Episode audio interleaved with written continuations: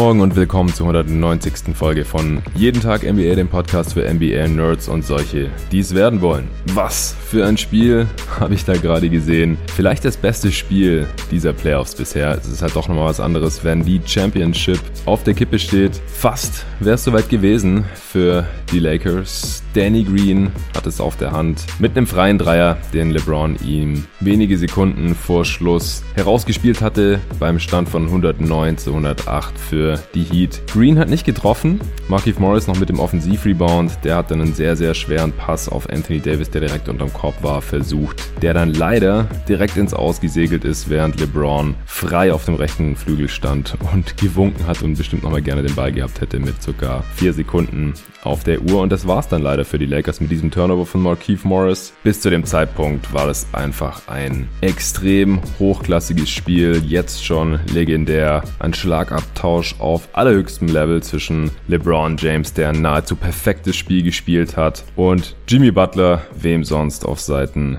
der Miami Heat. Jimmy Butler am Ende mit dem besseren Ende. Für ihn die Heat erzwingen Spiel 6, Sonntagnacht. Die Heat damit das erste Team, der erste Gegner der Lakers in diesen Playoffs, der nicht nach fünf Spielen schon besiegt ist. Und das, obwohl sie ja in dieser Serie zwei Spiele auf Adebayo verzichten mussten und nur bis zum zweiten Viertel des ersten Spiels überhaupt Goran Dragic dabei hatten, ihren Topscorer in diesen Playoffs bis zu den Finals. In den Finals jetzt ist Jimmy Butler ja total ausgerastet. Nach 0-2 Rückstand hatte er schon dieses 40 Punkte Triple-Double im ersten Sieg der Heat in diesen Finals und heute jetzt 35, 12 und 11 hat fast durchgespielt, 47 Minuten und 12 Sekunden, die ganze Zeit über auch LeBron verteidigt, der in diesem Spiel nicht wirklich zu verteidigen war, 40, 13 und 7 aufgelegt hat, bei 15 von 21 aus dem Feld, 6 von 9 Dreiern getroffen hat, also der war heute extrem heiß und wenn er nicht von draußen drauf gehalten und meistens getroffen hat, dann ist er kompromisslos zum, Zor zum Korb gezogen und hat äh, meist in der Zone finishen können. True Shooting von 85% heute für LeBron James. Unglaubliches Spiel. Leider, leider hat es ihm nichts gebracht, außer dass er vielleicht seinen Finals MVP Case hier heute nochmal ordentlich untermauern konnte. Anthony Davis war auch stark, 28-12 und drei aufgelegt, wieder sehr gute Defense gespielt, war angeschlagen, nachdem er im ersten Viertel sich wieder an der Ferse verletzt hatte, Heel Contusion. Ja, leider ging abseits dieser beiden, der beiden Stars der Lakers, nicht besonders viel. KCP hat noch 16 Punkte gescored, der war noch super, aber diese drei, LeBron, AD und KCP hatten zusammen 84 der 108 Punkte der Lakers. Am Ende 108 zu 111 verloren. Nach dem Turnover der Lakers wurde noch Tyler Hero an die Freiwurflinie geschickt, der hat beide reingemacht und die Lakers hatten keinen Timeout mehr und haben damit 1,6 Sekunden auf der Uhr hat LeBron noch so einen Dreier von der Mittellinie hochgefeuert, der aber keine Chance mehr hatte reinzugehen. Neuen Sponsor haben wir heute auch noch an Bord. Die Folge heute wird von Bearformance unterstützt. Die machen eine richtig geile Sporttasche. Da werde ich euch nachher noch in einem kurzen Spot was zu erzählen. Für euch ist da auch einiges drin für die Hörer von jeden Tag NBA. Könnt ihr euch schon mal drauf freuen. Ich freue mich auf jeden Fall riesig, dass Bearformance hier jetzt für ein paar Folgen am Start ist erstmal. Schauen wir uns noch ein bisschen an, wie die Heat es geschafft haben, die Lakers zum zweiten Mal in diesen Finals zu schlagen. In erster Linie haben sie das mit ihrer Offense geschafft. Offensivrating von 121 aufgelegt, nachdem die Lakers ja in Spiel 4 quasi das ganze Spiel extrem konzentriert aufgetreten waren, auch der Gameplan besser ausgesehen hatte, mit Anthony Davis auf Jimmy Butler immer unter dem Screen durchzugehen. Die Rotationen sahen besser aus. Trotzdem hat man den Heat keine leichten Dreier gegeben. Und normalerweise hätte dann auch eine Performance wie von LeBron heute mit der Hilfe von AD und KCP offensiv auch gereicht. Man hatte ein Offensivrating von 117, ein True Shooting von 59 18 von 21 Freiwürfen getroffen, das sind 86 14 von 38 Dreiern, das sind 37 Prozent. Aber man konnte die Heat eben letztlich in keine Kategorie so wirklich schlagen. Die Heat waren noch effizienter, wie gesagt, Offensivrating von über 120, das ist extrem stark, True Shooting von über 60 Prozent, 21 von 22 Freiwürfen und 14 von 33 Dreiern, beides auch besser als LA. Zwei Turnovers weniger auch noch. Und so kommt es eben, dass die Heat am Ende bisschen effizienter waren, was ja auch gereicht hat für drei Punkte Vorsprung am Ende. One-Possession-Game. Da machen die Kleinigkeiten natürlich am Ende einen großen Unterschied. Eine Sache, die ganz anders gelaufen ist als im letzten Spiel, ist, dass Jimmy Butler den Platz, den Anthony Davis ihm gegeben hat. Und das war teilweise wirklich nicht viel, aber es hat dann eben ausgereicht, eiskalt ausgenutzt hat und eben immer wieder Jumper genommen hat. Hat am Ende zwar nur einen seiner drei Dreier getroffen, aber eben auch fünf Midrange-Jumper, fünf von sieben langen Zweiern, wenn ich mir so seine Shotchart anschaue. Das ist natürlich extrem stark. Und gerade natürlich auch für so einen wackeligen Shooter wie Jimmy Butler, der oft die Jumper überhaupt nicht nimmt, wie im letzten Spiel. Oder wenn er sie nimmt, dann auch oftmals nicht trifft. Heute war er da extrem on fire. Dazu kam eben noch, dass er immer wieder aggressiv in die Zone gezogen ist, wie man das eben von ihm kennt. Da dann eben wieder selber gefinisht hat, Freiwürfe gezogen hat, auch wieder teilweise Floater getroffen hat, die ziemlich crazy waren, auch direkt über Anthony Davis drüber. Oder halt eben seine Teammates gefunden hat. Sei es jetzt in der Zone nach Cuts, irgendwelche Dump-Off-Pässe oder halt raus auf die Shooter. Die gute Quote hatte ich ja gerade eben auch schon erwähnt. Da war in erster Linie heute Duncan Robinson für verantwortlich, der ja schon ziemlich schlechte Shooting-Performances hatte in diesen Finals. Heute sieben von 13 Dreiern getroffen. Tyler Hero zwei von drei, Kendrick Nunn zwei von vier. Das ist halt schon wichtig dann, dass die anderen Guards ihre Dreier einigermaßen treffen, vor allem Crowder wieder nur zwei von neun.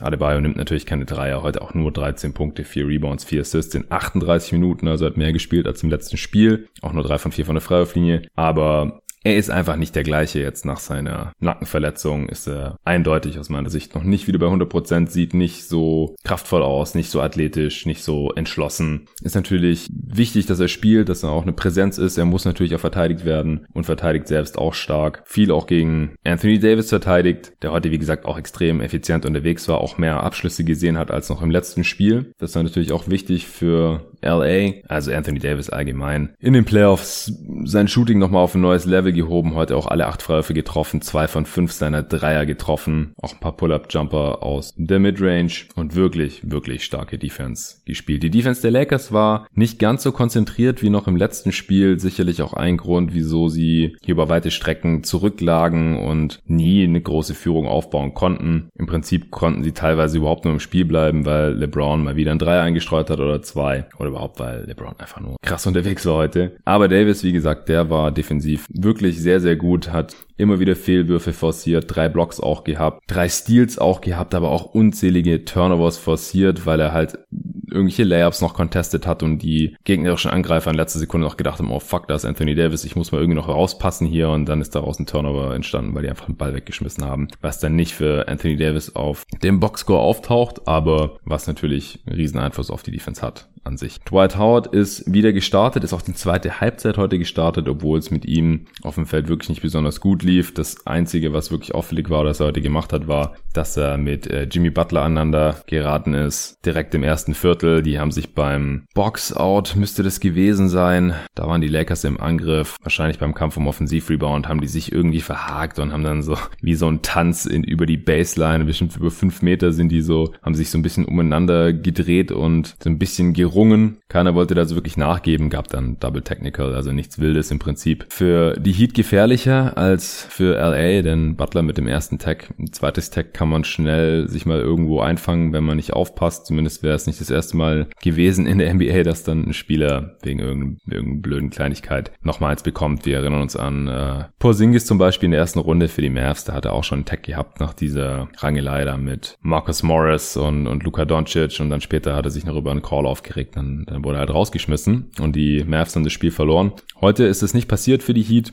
Ansonsten, wie gesagt, äh, Dwight Howard mit 15,5 Minuten hat sicherlich seine Vorteile, wenn Anthony Davis Butler verteidigt und LeBron entsprechend Adebayo verteidigen muss, wenn Dwight Howard nicht spielt, dass er dann in diesen 15,5 Minuten das nicht tun muss, dass das Dwight Howard dann übernehmen kann und LeBron sich nicht, äh, wenn er am einen Ende 40 Punkte auflegt und 7 Assists, dann am anderen Ende auch noch 42 Minuten lang, die auf dem Feld stand, beziehungsweise die 38 Minuten, die Adebayo eben auch drauf stand, diesen Typ verteidigen muss. Aber offensiv ist natürlich auch ein Unterschied, wenn wenn Dwight Howard mit drauf ist, dann ist weniger Platz da und defensiv ist Dwight Howard halt für dieses Miami Heat Team auch einfach nicht mobil genug, die die Defense immer ins Straucheln bringen kann mit ihrem Ball Movement, mit ihren Screens und Handoff Actions. Da ist Dwight Howard einfach nicht das optimale Spielermaterial. Markeith Morris ist ja im letzten Spiel noch die zweite Halbzeit dann gestartet. Das durfte er heute nicht. Er hat aber auch einfach schlecht gespielt. Und es sagt dann natürlich auch schon einiges aus über die Qualität dieses Rosters oder des Supporting Casts für AD und LeBron, wenn dann so ein Spieler im wichtigsten Moment dieses Spiels eine Entscheidung treffen muss und dann halt auch leider die falsche Entscheidung getroffen hat.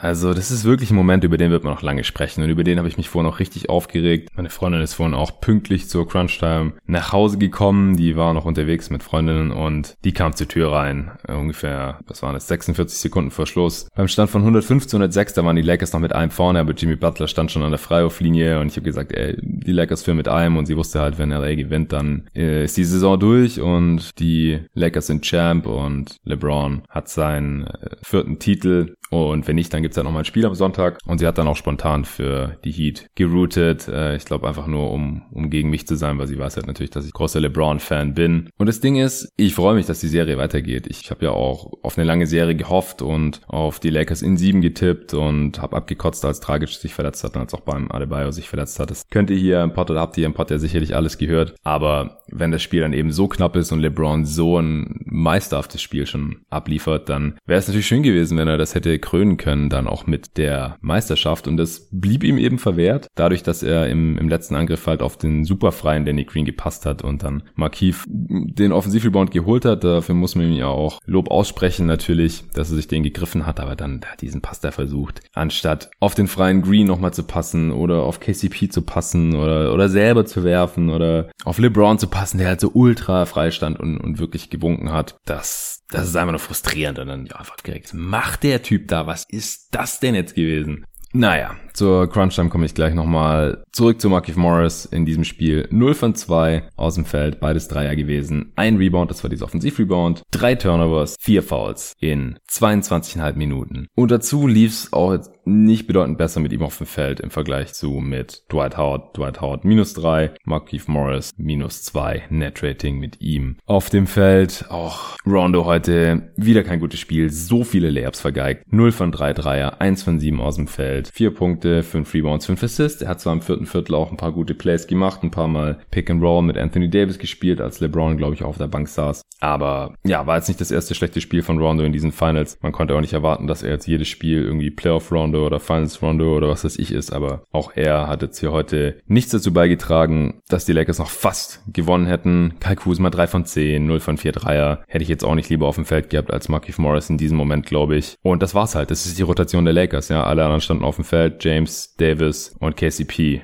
Und Danny Green natürlich. Danny Green stand bei zwei von vier von hinter der Dreierlinie, bevor er diesen Dreier da vergeigt hat. Acht Punkte, Rebound, Assist. Auch gute Defense gespielt wieder teilweise. Aber die die Optionen sind dann nicht so besonders reichhaltig. Es war ja auch klar, ja. James und AD müssen liefern in, in diesen Finals, denn abgesehen von den beiden ist es einfach jetzt nicht das Überteam. Ist zwar das erste Finals-Team seit den Shaq Kobe Lakers, die zwei All-NBA First-Team-Spieler drin haben, aber danach wird es dann halt auch schnell dunkel, ja. Wir hatten ja auch vor der Serie gesagt, Nico und ich, drittbester Spieler der Lakers ist äh, Rajon Rondo gerade. Und wenn der nicht liefert, dann wird es halt schwierig. Ich würde sagen, jetzt in den Finals ist es KCP. Ist jetzt auch nicht das erste gute Spiel von ihm gewesen. Aber man kann halt nicht drei gegen drei spielen. Man braucht halt noch zwei andere Dudes, die irgendwas machen dann in wichtigen Momenten. Und die Spiele, die die Lakers da zur Verfügung haben, die machen halt dann tendenziell auch mal einen Fehler, wie Markif Morris es eben getan hat. Im ersten Viertel ging es noch munter hin und her. Das war auch das einzige Viertel, in dem die Lakers mal länger als ein paar Minütchen geführt haben. LeBron hat von Anfang an viel aufgepostet, ist viel in die Zone gegangen, hat da Kontakt gesucht, hat sich nicht auf irgendwelche Pull-Up Midrange Jumper oder so eingelassen. Sein erster Jumper war erst irgendwann im zweiten Viertel dann ein Dreier Pick and Roll mit Anthony Davis gespielt, der wie gesagt in der Defense wieder extrem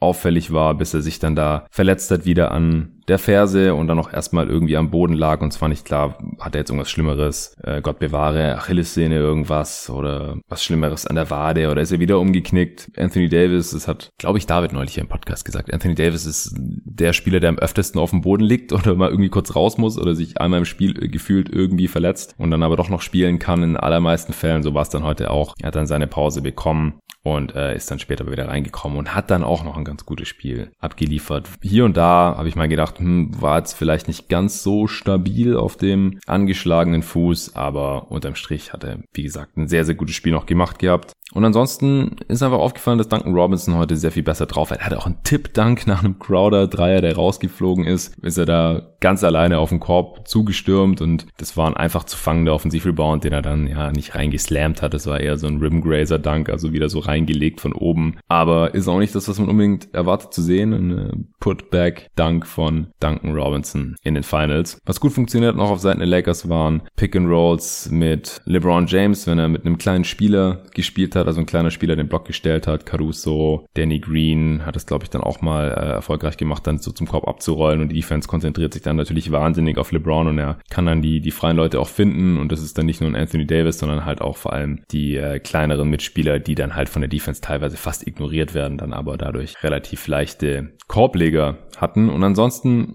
fand ich, dass LeBron, und da gab es auch einen witzigen Tweet zu, ich habe jetzt leider nicht gemerkt, wer, wer das war auf Twitter, der hat geschrieben, LeBron ist der Star der Lakers heute und der beste Rollenspieler, denn LeBron hat auch als Picksteller teilweise agiert. Sein erster Dreier und der erste Jumper, den er überhaupt genommen hat, war nach einem Pick and Pop und zwar da hat, war er nicht der Ballhändler im Pick and Pop, wie man das sonst eben meistens sieht mit Anthony Davis, mit Morris oder Kuzma oder eben den kleineren Mitspielern, sondern er war der Blocksteller und ist dann rausgepoppt hinter die Dreierlinie vom linken Flügel und hat dann einen Dreier reingehauen. Dann im zweiten Viertel hat er gleich nochmal zwei Dreier reingenagelt und das waren auch beides Catch-and-Shoot-Dreier, wenn ich mich gerade nicht komplett täusche. Ein Pull-Up-Dreier hat er auch noch genommen, aber der war nicht drin. Also LeBron hat sich heute schon auch von seinen Mitspielern bedienen lassen und das hat die Defense der Heat natürlich strapaziert. Ja. Wenn sie ihn nicht nur on-ball verteidigen müssen, sondern auch off-ball, dann ist es natürlich noch viel schwerer zu verteidigen als sowieso schon und das war auch ein Grund, wieso am Ende 40 Punkte im Boxscore stehen hatte. Ansonsten ist die Offense der Heat extrem gut gelaufen, schöne Pässe, viel Bewegung. Die hätten auch noch mehr Punkte haben können und noch höher führen können am Ende des ersten Viertels, finde ich. Waren 25 zu 24, dann vorne nur ein Punkt, aber ein paar Dreier waren auch innen and Out von Duncan Robinson einer, von Kendrick Nunn kann ich mich an einen, erinnern. Also Würfe, die in Anführungsstrichen genauso gut hätten reinfallen können, die wirklich schon reingeschaut haben in, in den Ring und dann wieder rausgerollt sind, irgendwie rausgebounced sind. So, jetzt wird es Zeit, dass ich euch noch ein bisschen was über den neuen Sponsor hier bei Jeden Tag MBR erzähle, über Bear Formance, Bear wie Englisch Bear, also B-E-A und dann Formance wie bei Performance. Ich habe letzte Woche die perfekte Sporttasche von Bear Formance bekommen. Ich benutze sie jetzt für Basketball und wenn ich ins Fitnessstudio gehe, aber eigentlich ist die auch für jede andere Sportart geeignet, würde ich mal behaupten. Ich weiß nicht, wie es euch geht, aber ich hatte meistens Rucksäcke bisher, in denen die Sachen dann schwer zugänglich waren, weil man die halt nur so von oben reinstopfen kann und dann irgendwie wieder rausziehen muss der Reihe nach.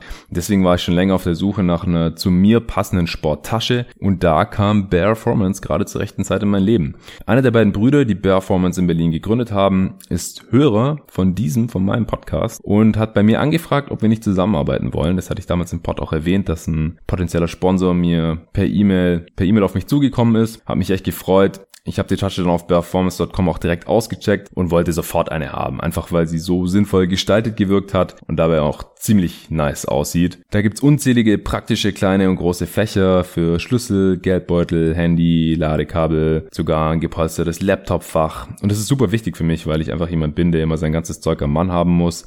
Auch extrem wichtig finde ich ein Seitenfach für die stinkenden Schuhe, die Basketball-Sneaker mit Lüftungsmesh und noch eins für, nasse, für nasses Handtuch oder nasse Klamotten zum Beispiel. Jeder, der eine Sporttasche hat, die sowas nicht hat, weiß, dass das ganz übel enden kann, wenn man da mal vergisst, die Tasche nach dem Sport direkt auszuräumen. Bin ich auch so ein Kandidat. Weil ich viel mit dem Fahrrad oder Motorrad unterwegs bin, sind mir Rucksäcke eigentlich auch lieber. Und die Tasche von Performance lässt sich aber auch ganz einfach zum Rucksack umfunktionieren und trägt sich dann auch sehr, sehr bequem am Rücken. Bei unserem ersten Treffen habe ich dann so ein Sportbag bekommen und hatte den jetzt auch ständig in Gebrauch, als Nico und David da waren. Wir waren auf dem Freiplatz mit Arne, da hatte ich die Tasche jedes Mal dabei und ich bin einfach nur begeistert. Also alle Erwartungen wurden erfüllt und noch übertroffen. Performance haben schon über 4000 von diesen Taschen verkauft. Die Kunden feiern's und ich definitiv auch. Demnächst kommen jetzt auch noch weitere größere Sortiment im Oktober.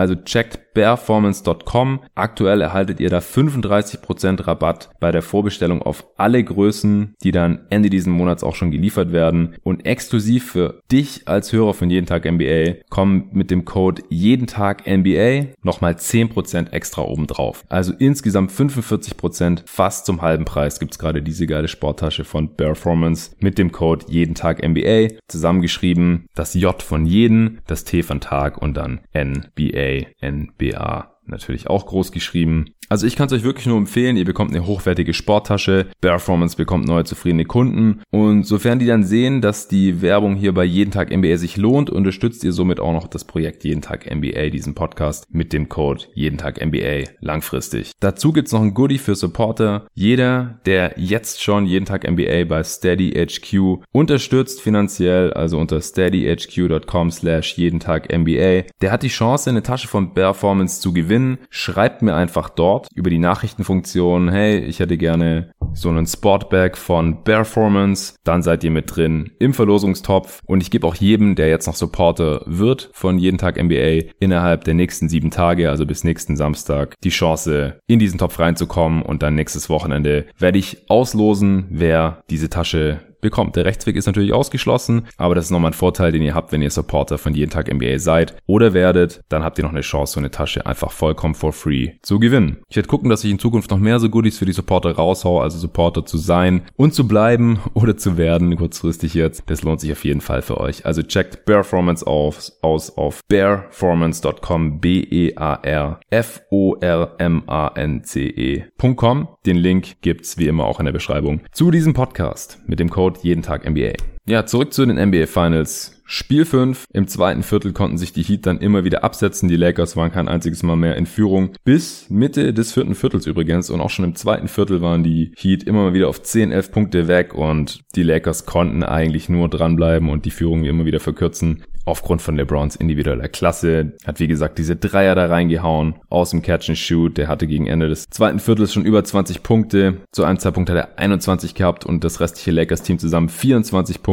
Butler auf der anderen Seite auch schon mit 17, 5 und 5. Ganz am Ende vom zweiten Viertel hat Anthony Davis dann einen Dreier reingehauen und Butler natürlich mit der Antwort auf der anderen Seite hat einen Buzzer-Beater reingenagelt. Zum 60 zu 56. Die Heat dann nur noch vier Punkte vorne zur Halbzeit. Butler mit 22 22, 6 und 6 schon zur Halbzeit. LeBron mit 21, 4 und 3, Anthony Davis 13 und 7. Also da hat sich eigentlich schon abgezeichnet, wie es am Ende des Spiels dann auch aussah. Die Heat super effizient, Offensivrating von 125 schon gehabt. Beide Teams sind guten Dreierquoten. Und was auch aufgefallen war, die Heat hatten nur sieben Mann eingesetzt und am Ende des Spiels waren es immer noch nur sieben Mann. Die haben nur zwei Bankspieler reingeholt heute und zwar Kendrick Nunn und Andre Iguodala. Iguodala hat zwar ganz gut verteidigt, hatte aber auch fünf Fouls und keinen Punkt. Ein Dreier und ein Zweier genommen, beide nicht getroffen in seinen knapp 20 Minuten. Und deswegen wurden diese 111 Punkte und die gesamte Scoring Last von nur sechs Spielern gestemmt. Von den fünf Startern plus Kendrick Nunn, der 14 Punkte gemacht hat. Hero mit 12. Aus 12 Shooting Possessions, wieder nicht so besonders effizient. Defensiv auch einige Male ausgenutzt. Duncan Robinson mit 26 Punkten. Ich hatte sein Shooting ja vorhin schon erwähnt. Adebayo, wie gesagt, 13, Crowder 11 und Butler eben 35. Das heißt, keine Minuten für Kelly Olenek mehr. Der wurde im letzten Spiel defensiv einige Male ausgenutzt.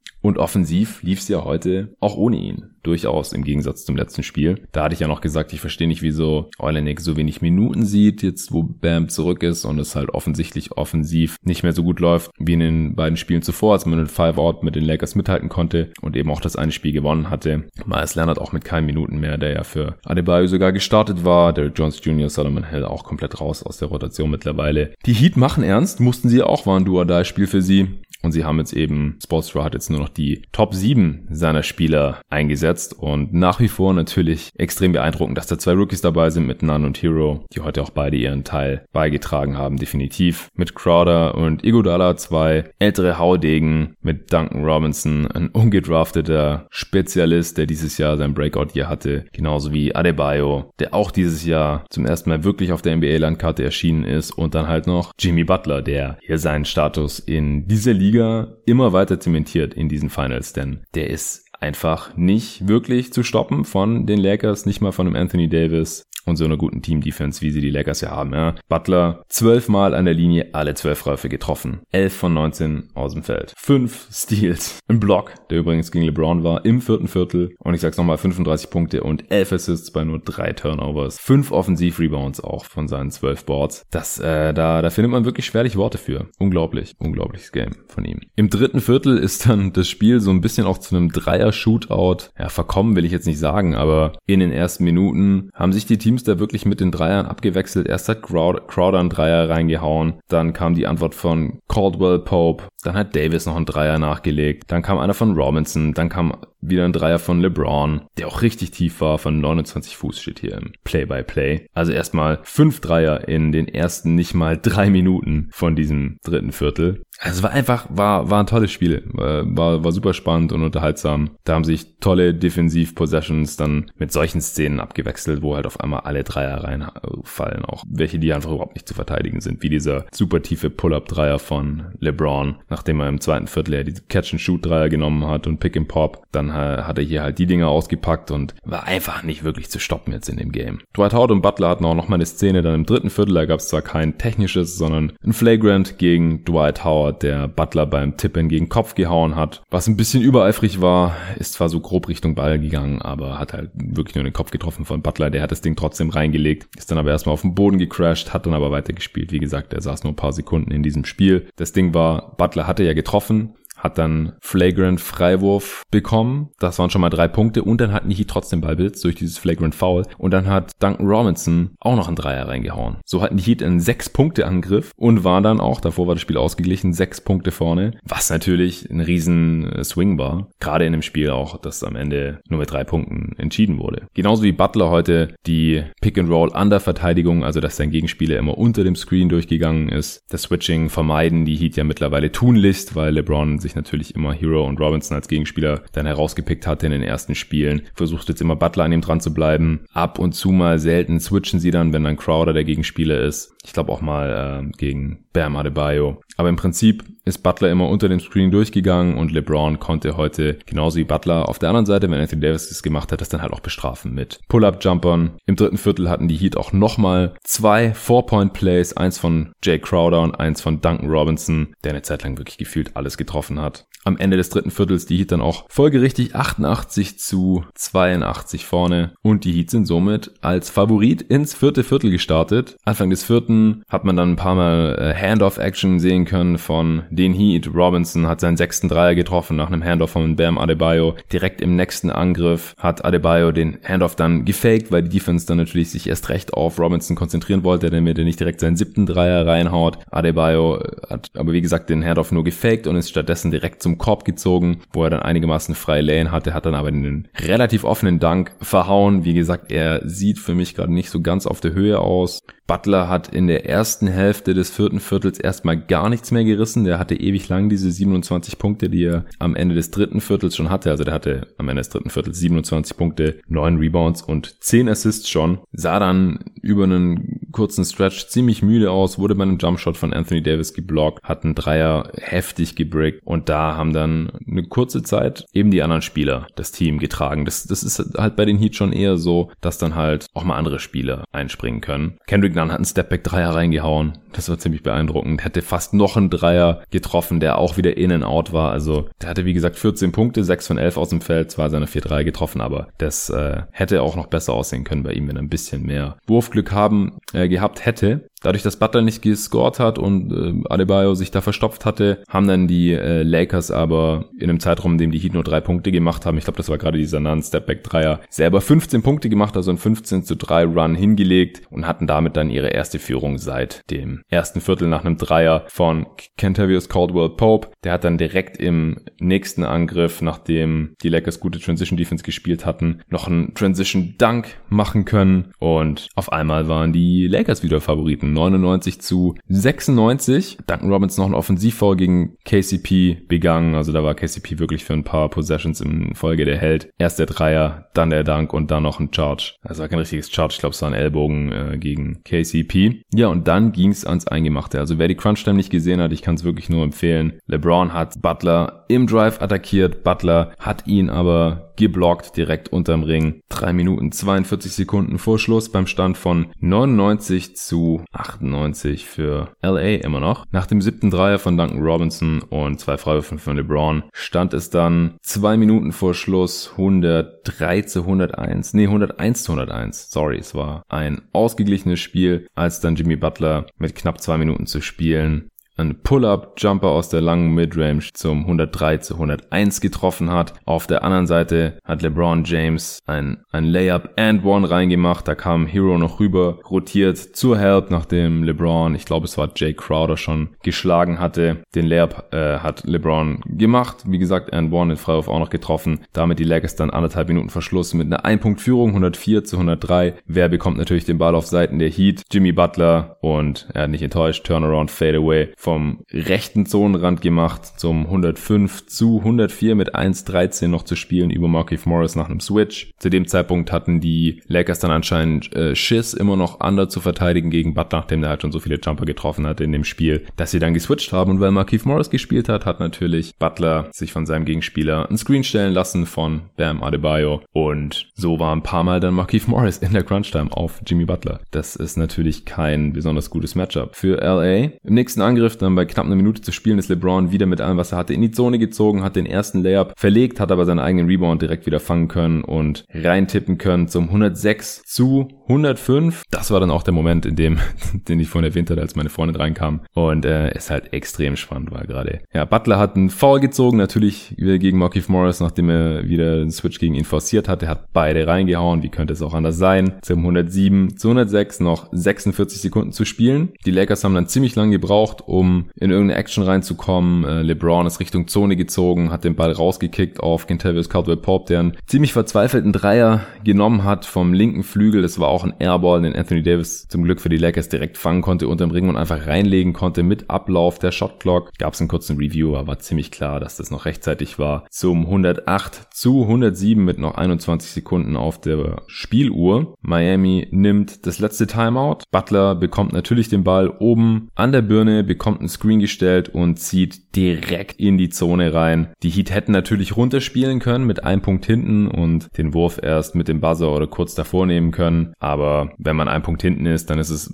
aus meiner Sicht auch wichtiger, dass man überhaupt scored, gerade im Do-or-Die-Game. Denn wenn nicht, dann fährt man einfach nach Hause und deswegen lieber scoren, wenn sich die Möglichkeit ergibt. Und die hat sich da eben ergeben. Butler hatte die Zone völlig frei vor sich, ist reingezogen und wurde von Anthony Davis gefault mit noch 16,8 Sekunden auf der Uhr. Natürlich hat er wieder beide Freiwürfe reingemacht zum 110 zu, äh Quatsch, zum 109 zu 108. Miami ein Punkt vorne zu diesem Zeitpunkt. Und jetzt kommen wir endlich zu der Szene, die ich jetzt schon mehrmals erwähnt hatte und die mir und sicherlich auch vielen anderen lange, lange Zeit nicht aus dem Kopf gehen wird. Vielleicht auch niemals. Die Lakers haben noch 16 Sekunden, haben ihr letztes Timeout genommen. LeBron bekommt den Ball, zieht mit Volldampf über rechts Richtung Zone, kommt aber nicht wirklich in die Zone rein. Natürlich konzentriert, konzentriert sich die gesamte Defense der Miami Heat nur auf ihn. Er hat eigentlich gar keine Chance, direkt zum Korb durchzugehen. Er hat den ganz, ganz wilden Fadeaway-Jumper nehmen können über drei Defender. Aber ich meine, wir kennen LeBron jetzt natürlich auch nach 17 Jahren und wissen, das ist jetzt nicht unbedingt die Entscheidung, die er in dem Moment trifft. Vor allem nicht mit noch sieben Sekunden auf der Wurfuhr. Und wenn ein relativ guter Dreierschütze sehr, sehr, sehr sehr, sehr frei top of the key an der Dreilinie steht. Er kickt natürlich raus, der Pass kommt perfekt auf Danny Green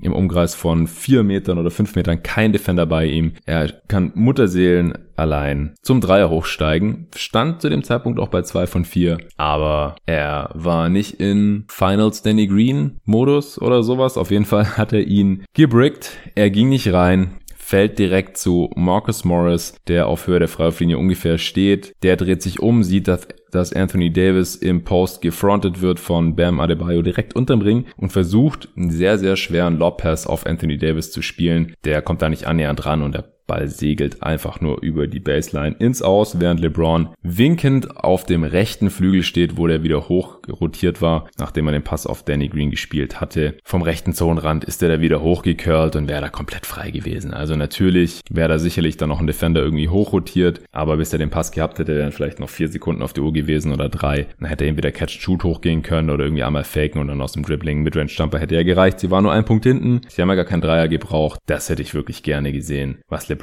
in der Situation macht. Anstattdessen wirft Markeith Morris den Ball einfach nur ins Aus. Katastrophaler Fehler natürlich. Dumm gelaufen. Passiert im Basketball, wie meine Freundin vorher so schön gesagt hat. Aber verdammt, ich hätte einfach gerne gesehen, was LeBron da macht. Mit der Championship on the line, Einwurf für die Meisterschaft. Ich hätte es gerne gesehen. Tja, anstattdessen sehen wir ein sechstes Spiel. Also wie gesagt, äh, zum Endstand von 111 zu 108 gab es dann noch äh, ein Foul an Tyler Hero mit 1,6 Sekunden auf der Uhr, nachdem äh, die Heat Inbound Pass hatten von der eigenen Baseline. Die Lakers hatten auch kein Timeout mehr, die hatten das letzte Jahr schon verbraten. Deswegen Hero macht beide Freiwürfe rein, eiskalt wie er ist mit seinen 20 Jahren. Und ja, es gab nur noch Verzweiflungswurf von der Mittellinie von LeBron, der, der nicht annähernd da war und wäre dann auch nur für die Overtime gewesen. Von daher sei es drum. Wir haben noch ein Spiel mehr. Das letzte Spiel der NBA-Saison vielleicht oder das vorletzte. Wir werden sehen. Würde mich nicht wundern, wenn die Heat noch mal eins holen, ehrlich gesagt. Also es, es sind wirklich verrückte Finals. Äh, super anzugucken, muss ich wirklich sagen. Jimmy Butler macht Bock, die Heat machen super Spaß. LeBron in Bestform ist für mich persönlich immer eine Augenweide. Anthony Davis war auch gut. Es ist ein unglaubliches Duell zwischen Jimmy Butler und LeBron James, die in dem Spiel sich wirklich hier duelliert haben über mehrere Possessions und sich immer wieder gegenseitig getoppt haben. Nee, es gibt Schlimmeres, als da nochmal ein weiteres Spiel anzugucken. Dann Sonntagnacht, Montagmorgen gibt's die Analyse. Für morgen ist direkt nochmal eine Aufnahme, also heute, ja, jetzt ist äh,